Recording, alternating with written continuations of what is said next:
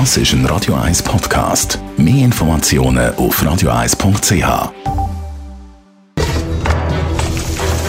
Das jüngste Gericht. Letzte Woche haben wir es an dieser Stelle vom Bärlauch mit unserer Störköchin, der Melby, der Melanie Brucker. Melanie, äh, Bärlauch erinnert einem auch immer ganz fest an Knoblauch. Was haben die beiden Pflanzen gemeinsam? Also das Acylin, wo beide enthalten, wo eben äh, in dem Sinn Bakterien bekämpft und antibiotisch wirkt und darum ist auch der Geruch von beiden dementsprechend sehr intensiv. Vielen Leuten ist das ja manchmal auch zu intensiv mit dem Knoblauch. Kann man schon beim Kochen dem ein bisschen entgegenwirken, dass es nicht so dominant wird? Ja, es gibt auch zum Beispiel eine Art von Zubereitung, wo man kann, ähm, ein Knoblauchöl machen kann, wo einfach dann milder ist, weder der frische Knoblauch zu verwenden.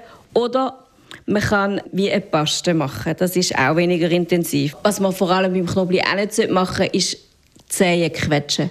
Man sollte besser, wenn man ihn frisch zum Kochen verwenden fein schiebeln und dann so ins Gericht hinein tun. Das sind also Tipps, dass der Knoblauch nicht so intensiv schmeckt. Was ist mit den Nachwirkungen vom Knoblauch, auch vom Bärlauch übrigens? Im Mundgeruch, den haben wir ja auch nicht so wahnsinnig gerne. Hast du auch ein paar Tipps? Ja, da gibt es ein paar Tipps. Also gegen den Mundgeruch ist zum Beispiel Peterli, Salbei oder Minze. Kann man nachher wirklich die frischen Blätter nach dem Essen so ein bisschen kauen.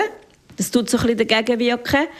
Dann ähm, kann man auch, wenn man Kaffee gerne hat, vorausgesetzt, eine Kaffeebohne so ein bisschen 10 Minuten kauen.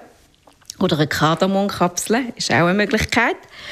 Oder auch äh, von einer Zitrone ein bisschen Sinne rausschneiden und das wirklich essen. Das tut auch ein bisschen neutralisieren. Der Knoblauch ist also ganz eine gesunde und eine feine Sache. Und mit diesen Tipps von der Melby ist er auch nicht mehr ganz so heftig, wie man ihn vielleicht kennt. Das jüngste Gericht. What would you do if I sang out of tune? Das ist ein Radio 1 Podcast. Mehr Informationen auf radio1.ch.